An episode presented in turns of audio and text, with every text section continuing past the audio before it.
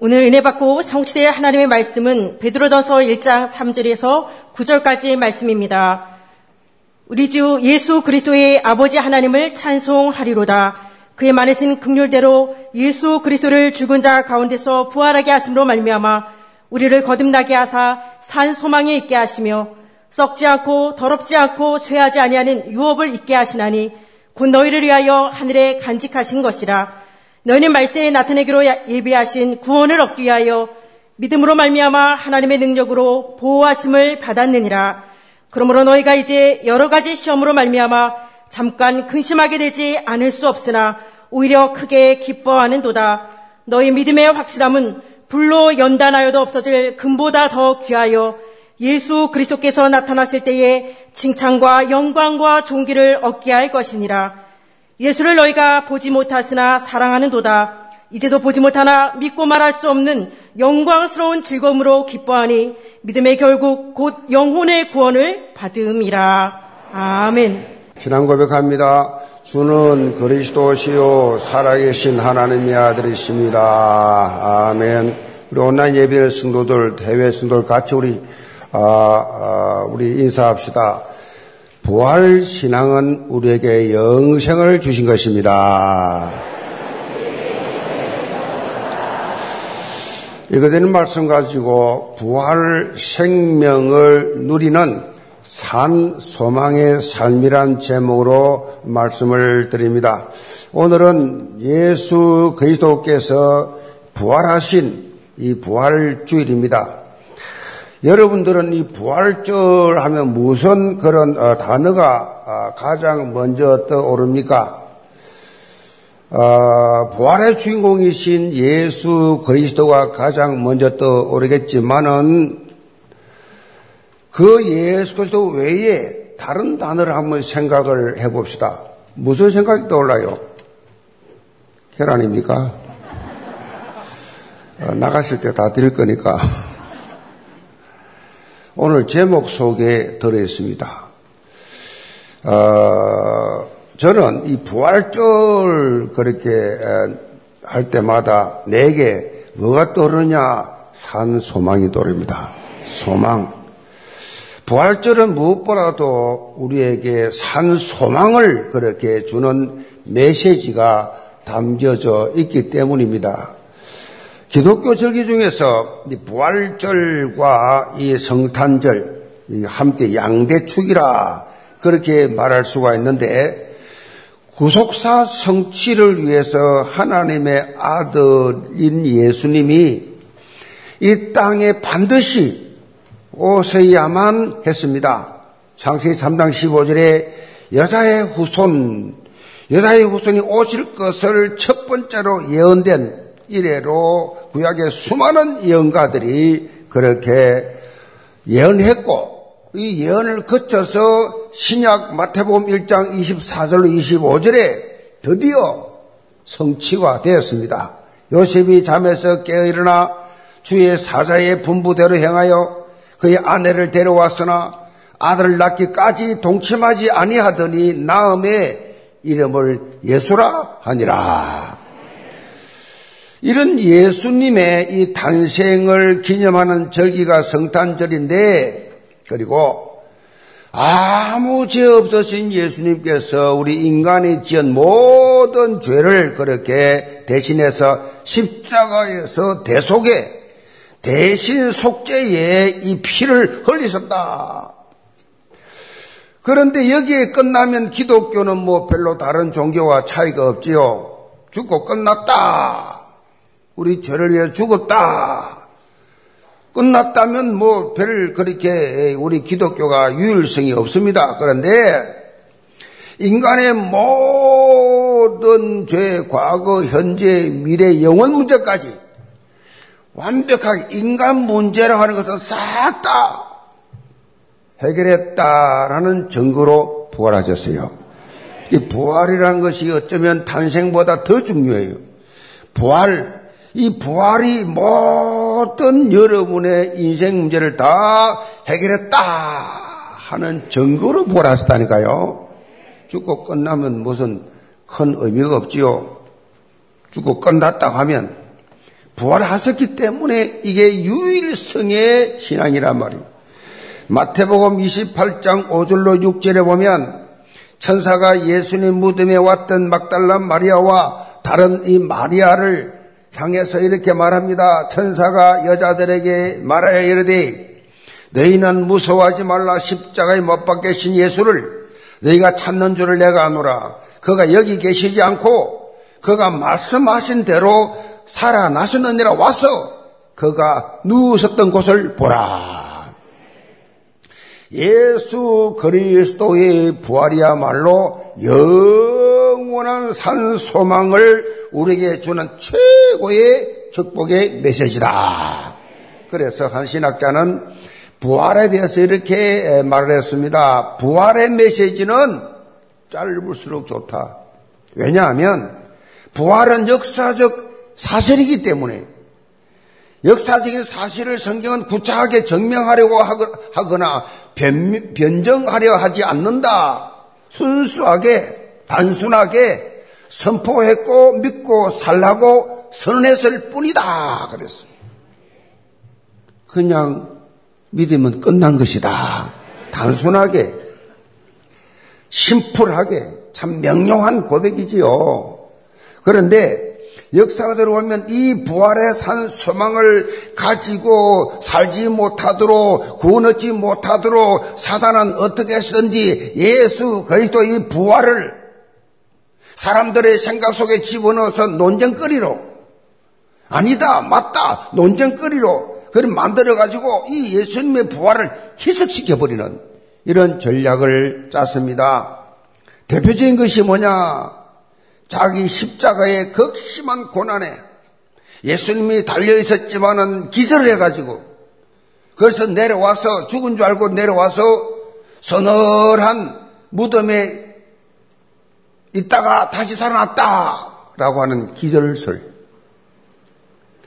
예수님의 시체를 제자들이 훔쳐다가 다른 데 숨겨두고 예수님 부활했다고 전파하는 도난설. 제사들이 너무도 예수님을 연모한 나머지 집단적으로 환상을 보았다는 환상설.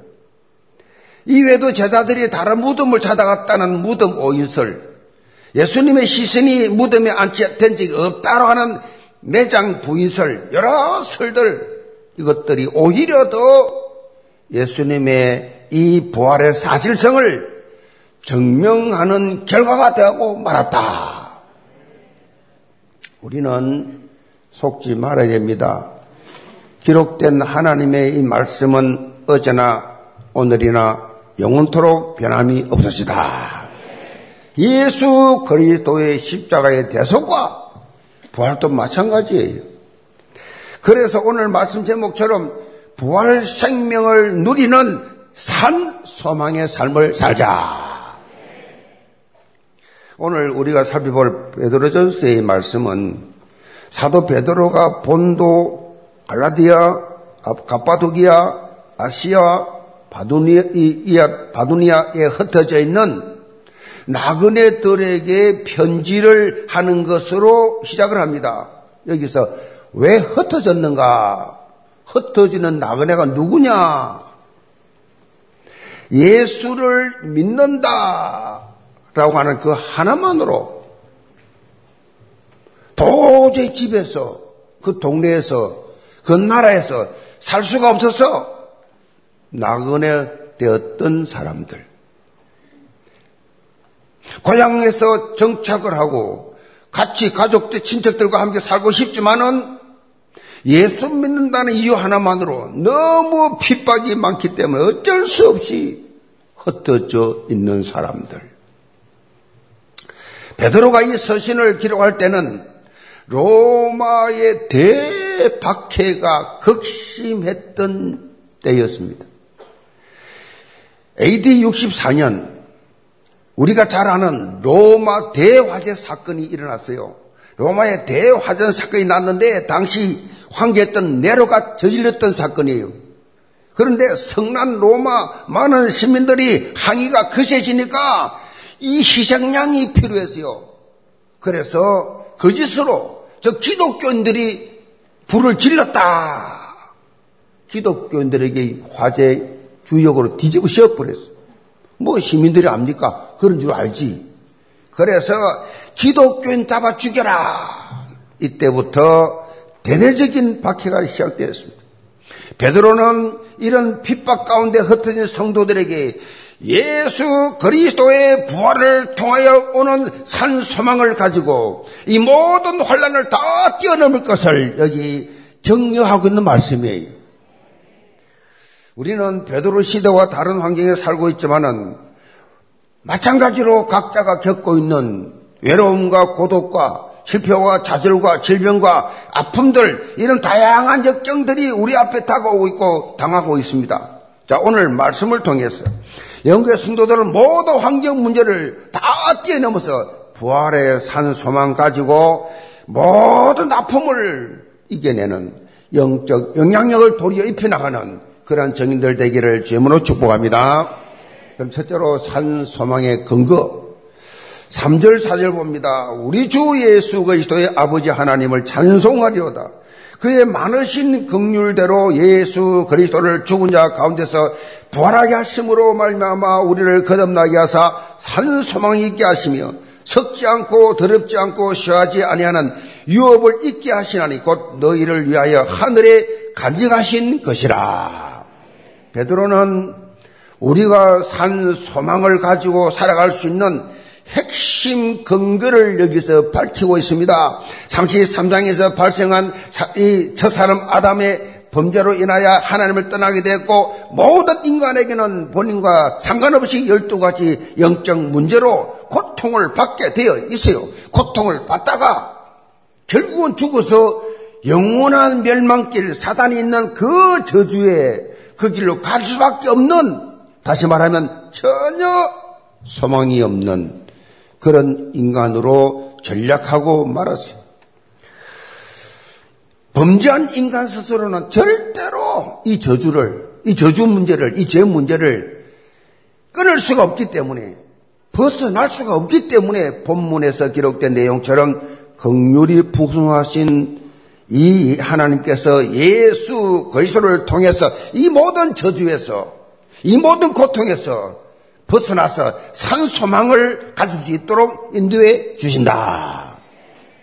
극률이라고 하는 말은 마땅히 저주해야 할 사람을 불쌍히 여겨서 저주하, 저주하지 않는 그것을 긍휼이라고 합니다. 하나님의 긍휼이 예수 그리스도의 십자가의 대속의 죽음과 부활로 우리에게 주어졌다. 예수 그리스도께서 십자가에 설리신 그 보혈로 인해서 우리 모든 죄가 다 씻음 받게 되었고 그 증거로 도장을 확 찍어 준 것이 바로 부활입니다. 부활 신앙 가진 사람은 못 말립니다. 부활 신앙 가진 사람은 저주가 없습니다. 부활신앙 가진 사람 모든 것을 합력하여 선을 이루신다. 이 예수 그리스도의 부활이 바로 우리에게 참으로 산 소망을 주는 것이기 때문에 부활하신 예수 그리스도 그분이 내 인생의 주인으로 영접되는 순간에 우리는 새 생명을 선물로 받게 된다. 간단한 거예요. 제가 어제도 우리 장애인 우리 연합 집회 드릴 때 초청된 새가족들 위해서 말씀드렸지만은 구원이라는 것은 영생이라는 것은 아무런 대가가 필요 있는 것이 아니다. 노력이 필요 없다. 그다 종교다. 그냥 부활하신 예수님을 영접해 버리면 끝난 것이다. 나의 주인으로 내 주인이 돈이고 내 주인이 나고 나 내 주인이 아들이고 내 주인이 권력이고 내 주인이 쾌락이면 절대로 구원받을 수 없다. 그거 다 서론이다. 나의 주인은 예수 그리스도다. 주님을 주인으로 모시는 사람은 영생을 선물로 받아. 그러니 초대의 성도들이 이 영적 비밀을 간직하니까 뭐 세상에 무서울 것이 없고 두려운 것이 없고 후회할 것도 없다. 뭐 비교할 것도 없고 무슨 거기 열등 의식이 거기 우울 의식이 전혀 없었어. 주 예수 모신 그곳이 하나님의 나라.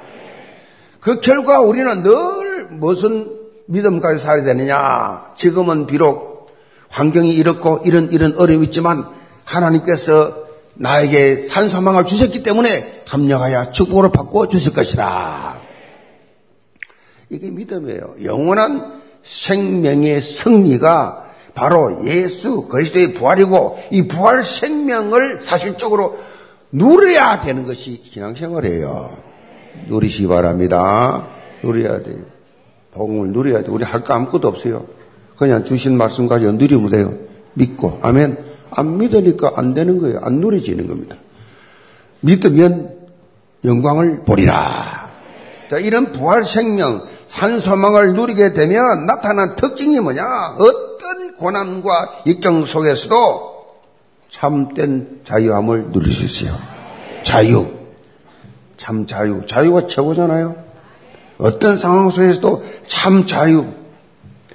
본문 6절에 보면 베드로가 이렇게 고백합니다. 그러므로 너희가 이제 여러 가지 시험으로 말미암아 잠깐 근심하게 되지 않을 수 없으나 오히려 크게 기뻐하는도다. 지금 근심과 걱정과 고난과 역경이 엄청나게 다가오지만 그거 잠깐이야. 오히려 그 고난 통해서 크게 기뻐한도다. 그냥 기뻐하는 것이 아니고 크게 기뻐한다. 이게 신앙의 힘이에요. 어떻게 육체를 가진 사람이 고난이 왔는데 기뻐할 수 있어요? 신앙의 힘, 믿음의 힘이 아니고는 불가능한 얘기예요. 상황 상관없어. 문제 상관없어. 인생 살다 보면요, 다양한 색깔의 시험이 오게 되는데, 그때 거짓말 수밖에 없어요. 그러나 본문의 표현대로 하면 그 근심은 뭐라고요? 잠깐이에요, 잠깐. 근심이 잠깐이라고. 자살하면 안 된다고. 포기하면 안 돼요. 잠깐이라니까요. 죽을 것 같고, 망할 것 같고, 끝난 것 같은데, 잠깐이라니까요. 잠깐이에요, 잠깐. 영원한 미래가 구원받은 여러분들에게 보장되어 있어요. 미래가. 그래서 이전 영광이 나중 영광, 이전 영광보다 크리라. 기다리세요. 믿음으로 이 언약 잡고 원남매이 잡고 있는 사람은요, 그 맛을 보게 돼 있어요. 아멘. 그렇습니다. 말씀은 반드시 성취됩니다. 학교시장 구절은 내게 주신 말씀입니다. 밟는 사람은 반드시 하나님의 영광을 보게 되어 있어요.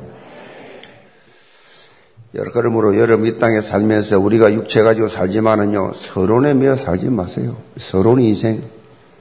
뭐, 일비, 일비하는 이, 없어질 게 서론 가지고, 눈에 보이는 그 가지고, 그냥 인생 걸면 안 돼요. 여러분, 영원한 것에 생을 것이 바랍니다.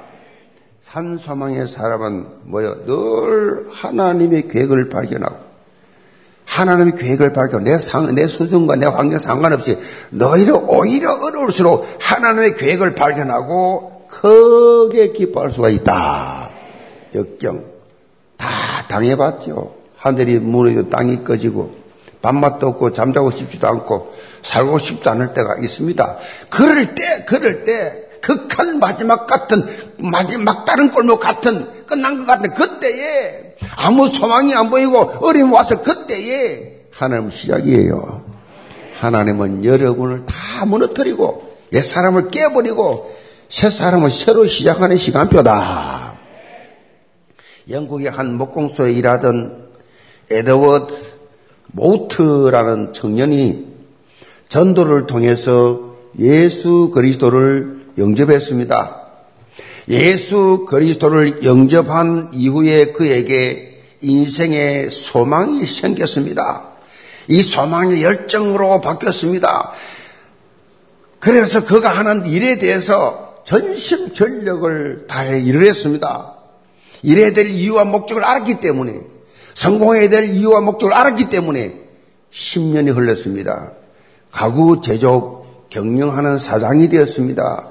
돈과 명예도 가지게 되었습니다. 그런데 어느 날 자기가 운영하는 공장 뒤편에 이 조그마한 언덕에 올라가서 산책을 산책을 하고 있는데 넙직한 바위가 있어서 거기 걸터 앉아서 마을에 아름다운 마을의 전경을 그렇게 보고 앉아 있는데 갑자기 어느 순간에 가슴 속에 밀려오는 행복감을 느끼게 됐어요.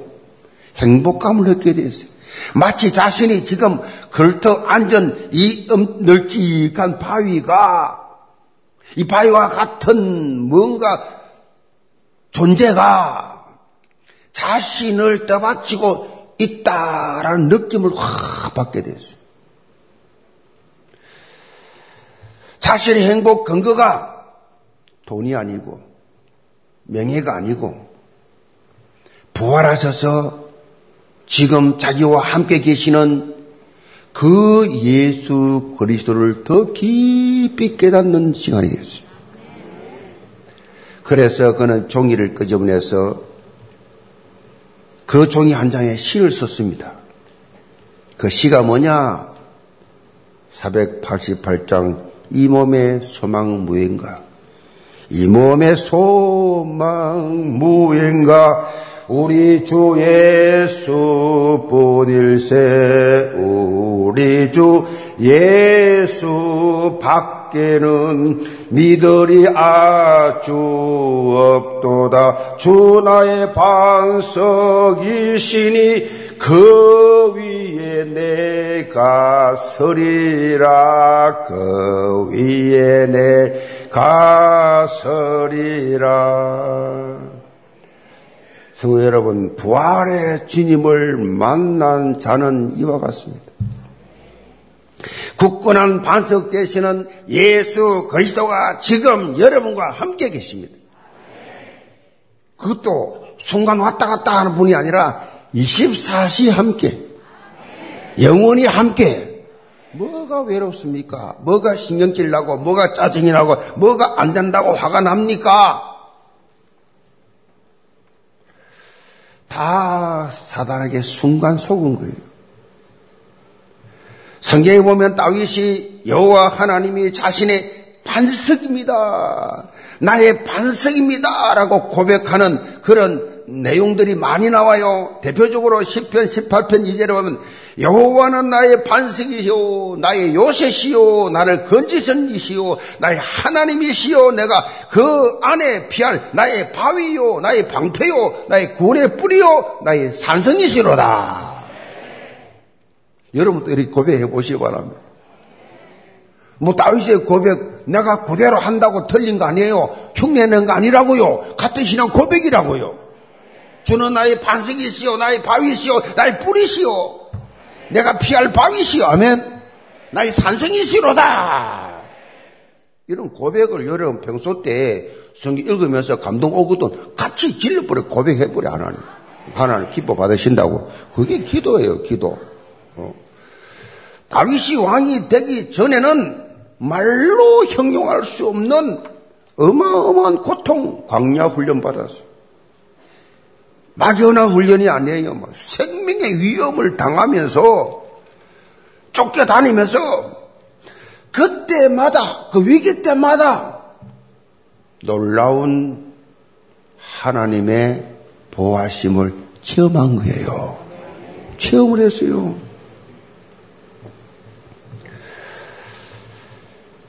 그래서 이런 고백하는 겁니다. 다윗은 10편 39편 7절에 이런 체험적 고백합니다. 주여 이제 내가 무엇을 바라리요?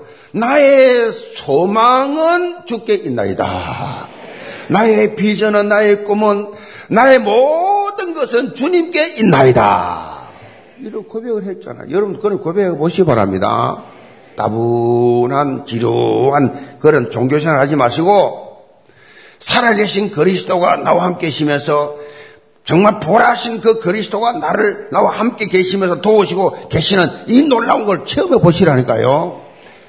주이 자기 자신의 소망을 두는 것이 아니고 다윗은 언제나 내 소망은 죽게 있나이다. 소망이 죽게 있다 그랬어요. 세상이 주는 소망은요 시간 지나면 시들어집니다.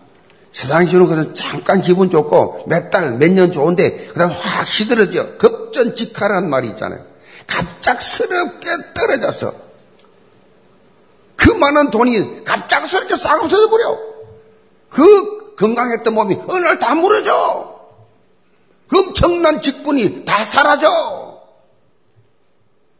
더 큰 실망과 자실만 안겨줄 뿐이요 세상 거는 그러나 예수 그리스도를 통해 주어진 소망은 영원한 소망이에요. 시간이 흐르면 흐를수록 시간이 가면 갈수록 더 행복과 기쁨은 계속 샘솟듯이 솟아나는 것이다. 영계 모든 성도들 부활하신 주님과 24시 함께하는 산소망의 삶을 살면서 누가 봐도 참 행복자구나. 참 행복자 되시기를 제물로 축복합니다. 두 번째로 산 소망의 전파자입니다. 7절 봅니다.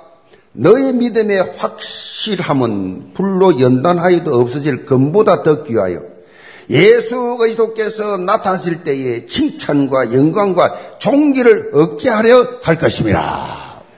자, 베드로는 부활의 산 소망을 가진 믿음이 얼마나 확실한지 불로 연단, 불로 연단하여도 없어질 금보다 더 귀하다 그래요. 부활 신앙을 체험한 자의 믿음은 그렇습니다.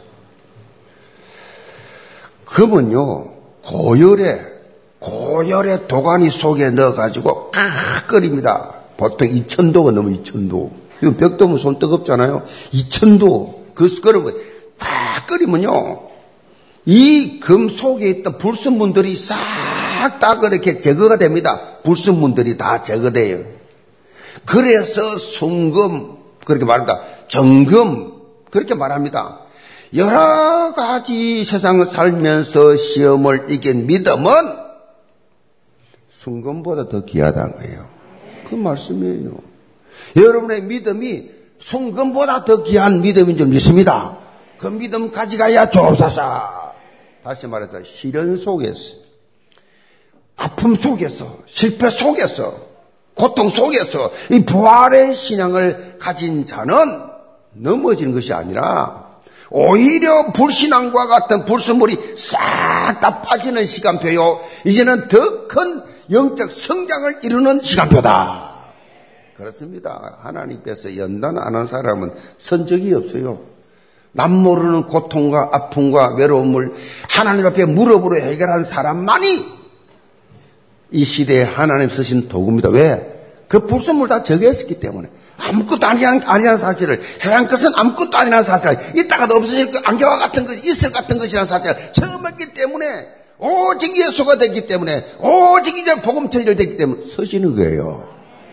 세상 욕심도 가지고, 아직도 세상 미련이 많아가지고 늘 염려하고 불안하고 밤에 잠 못 자고 고통당하고 갈등하고 싸우고 분쟁하고 고소하고 그런 사람들 계속 고생입니다. 언제까지? 불순물 끝날 때까지. 그거 다 내려놓을 때까지. 예수 그리스도께서 다, 다, 다시 나타났을 때 이런 사람들은 칭찬과 영광과 존귀를 얻게 될 정도의 믿음의 수준 되시 기 바랍니다. 주님 오늘 오시면, 주님 오늘 오시는데, 언제 오실지 몰라. 오늘 밤 오실지도 몰라요. 제가 볼 때는 주일날 안 오실 거예요. 다, 다 주일날 다 교회 오니까. 월요일이나 수요일이나 목요일 좀. 언제 오시더라도 칭찬과 영광과 존귀를 그렇게 얻게 될 정도의 믿음의 수준. 베드로는 여기에서 더 나아가 부활신앙 가진 자의 모습을 더 구체적으로 표현하고 있지요. 8절 9절입니다. 예수를 너희가 보지 못하였으나 사랑하는 도다. 이제도 보지 못하나 믿고 말할 수 없는 영광스러운 즐거움으로 기뻐하니 믿음의 결국 꼭 영혼의 구원을 받음이라. 믿음의 결국이 뭐냐? 영혼 구원이라는 거예요. 응? 부활신앙을 소유한 사람은요, 부활의 산소망 대신 예수 그리스도를 사랑하며, 즐거워하며, 기뻐하며, 장차 영화로운 영광이 완성될 구원의 축복을 누리게 된다. 축복을 차원이 다릅니다. 신앙생활을 이 성경대로 하는 사람들은요, 옆에서 봐도 알아요. 달라요. 노는 게 달라요. 말이 달라요. 관심이 달라요. 아, 이분은 서론에, 아직 서론에 매이는 사람이구나. 모든 게 이 사람, 저 사람, 이것저것, 모든 말이 좀 돈, 뭐, 전부 다 세상 서론. 아, 이 서론 인생 살구나. 이 사람은 완전 본론 인생이네. 말이, 관심이, 중심이 전부 다 하나님 나라 네. 영혼 구원이네. 몸된 교회를 위해서 어떻게 하든지 간에 교회가 영적 지각분 일으켜서 붕의 불길로 지역민주 살리는 이 관심이 이거네. 이번은 본론 인생이구나. 금방 할 수 있잖아요. 우리는 뭘 해야 됩니까? 우리가 부활을 내 아침에 나와 부활 소망 가지고 부활의 주님을 찬양한 우리가 이제 남은 생에 어떻게 살아야 되겠습니까? 아직도 돈입니까? 아직도 그저 자식 하나 하나입니까? 어, 아직도 그냥 세상 염려로 꽉 차 있습니까? 욕심으로. 우리가 오늘부터 부활의 주님을 만났다고 하면, 그 신앙 가졌다고 하면, 밖을 쳐다보세요. 아직도 소망을 상실한 채 그리스도 밖에 있는 사람들, 그리스도 밖에 있는 사람들, 사단에게 속고 있는 사람들, 완전히 땅의 끝 바라보고 살아간 저 불쌍한 영혼들이 이 영적 비밀을 말해야 된다. 전해야 한다는 의미가 이 속에 들어있습니다. 베드로서 3장 15절에 보면 이 사실을 잘 기록하고 있습니다. 너희 마음에 그리스도를 주로 삼아 거룩하게 하고 너희 마음의 속에 있는 소망에 관한 이유를 묻는 자들에게는 대답할 것을 항상 준비하되 온유와 두려움으로 하고 어떻게 그래 즐겁냐? 뭐 그래 행복하냐? 뭐가 그래 기쁘냐? 물어보면 물어보면 대답할 것을 항상 준비해라. 그래서 훈련 시키는 겁니다. 우리 교회는 이렇게 훈련이 많이 있잖아요. 뭐 훈련소 비슷하죠. 훈련 체질 바뀌어야 돼, 체질.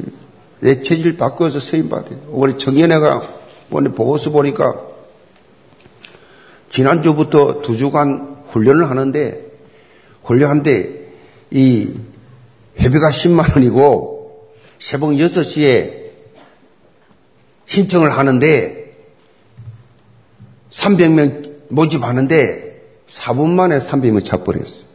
4분 만에. 그것도 새벽부터 밤까지 훈련 받는데 시험 치고 그냥 처절하게 그렇게 훈련 받는데 그것이 좋다고 회비 내고 신청하는데 4분 안에 끝나버려요. 그거 뒤에는 안 돼가지고. 어떤 분은 울고, 울고 있으니까 그 어머니가 전화 와가지고 우리 아들 울고 있는데 좀 넣어줄 수 없냐고. 접수 끝났다고. 지구촌에 이런 교회 나 들어본 적이 없어요. 무슨 교회 훈련한다고 어, 그것도 4분 만에 끝내버리냐고.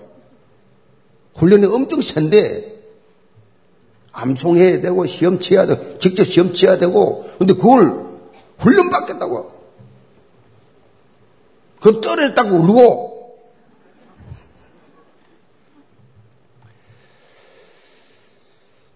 성도 여러분 체질이 그렇게 힘듭니다. 여러분이 아무리 믿습니다 떠들어서도 사실은 하나도 안 믿는 거예요. 알지. 지식적으로 알지. 생활 속에 적용 90%안 합니다. 그냥 그걸 길가밭, 돌짝밭, 가시밭이라 합니다. 좋은 밭이 10%가 안 돼요. 말씀을 받으면 그대로 삶 속에 적용됩니다. 나가는 순간 다 날아가 버려요. 베드로서 3장 15절 보면 이 사실을 잘 기록하고 있습니다. 너희 마음에 그리스도를 주로 삼아 거룩하게 하고 너희 속에 있는 소망에 관한 이유를 묻는 자들에게 대답할 것을 항상 준비하라. 항상 준비하라. 여러분 예수 그리스도를 통해 주어진 부활의 산 소망을 누리고 살면 자연스럽게 삶의 현장에서 산 소망의 전도자로 전파자로 설 수 있는 기회가 주어집니다. 부활의 산 소망을 누리고 사는 것, 부활의 산 소망을 누리고 사는 것, 어렵거나 막연한 거 아니에요. 여러분이요, 삼오늘의 삶, 삼오늘, 삼오직, 아멘? 삼오늘이 뭐예요? 삼오직이 뭐예요? 이건 모르면 훈련 받으세요. 기초입니다, 기초. 기초 중에 기초예요. 삼오늘. 오늘의 말씀, 오늘의 기도, 오늘의 전도. 삼오직, 오직 그리스도, 오직 하나님 나라, 오직 성령 충만. 이걸, 이걸 공식이 아니라 외우는 것이 아니라 실제로 내 삶 속에 어플리케이션 돼야 돼요. 다시 말해서 오늘의 말씀, 오늘의 기도, 오늘의 전도의 그것이 내 삶의 스케줄이야 돼, 스케줄. 응? 그 응답 속에 들어가게 됩니다. 한마디로, 한마디로 뭡니까 이게? 전도자의 삶이에요. 누가 물으면 오늘의 말씀 가지고 말해야지. 그렇죠? 내 말하는 것이 아니라 하나님 말씀 가지고 오늘의 말씀, 오늘 하나님 내게 그 말씀 통해 주신 기도, 그거 가지고 정인되는 삶을 사는 거지요. 말씀 없지, 기도 안 하지, 뻥이지. 그러니까 전도라는 말만 들어도 스트레스가 확 쌓이고, 전도라는 말만 들어도 거리감이 확 느껴지고, 심지어 전도하라 그래서 교회 안 나가버려, 그냥. 하지도 않은 사람이. 말만 들어도 사모들이 전혀 안 되고 있다는 거예요. 그러니까 거의 불신자와 똑같지요. 뭐. 잘 보세요. 또 거의 같아요. 제가 볼 때 그래요. 그런 사람들, 우리 가족, 일가, 친척, 주위의 친구들, 동료들 다 보잖아요. 사실, 이건 차원이 높은 고 차원이 아니에요. 어려운 것도 아니에요. 그냥 내 행편에, 내 수준에, 내게 주신 그냥 응답 체험, 그거 말하면 돼요. 기본이 기본. 이게 최고 수준이 아니라니까요. 오늘의 말씀, 삼오직 삼오늘이 이것이 그냥 기본, 기본. 그래서 말씀으로 각인치고 기도로 그냥 뿌리 내리고 정인들, 정인된 체험을 하면서 사는 것이 우리 신앙생활이다. 기본이다, 기본. 뭐 기본이 안 되어 있으니까 문제지요. 오늘 말씀, 오늘의 기도가 안 되니까 정인이 안 되죠. 기본이 안 됐으니까. 나머지가 됩니까? 싹 안 되죠.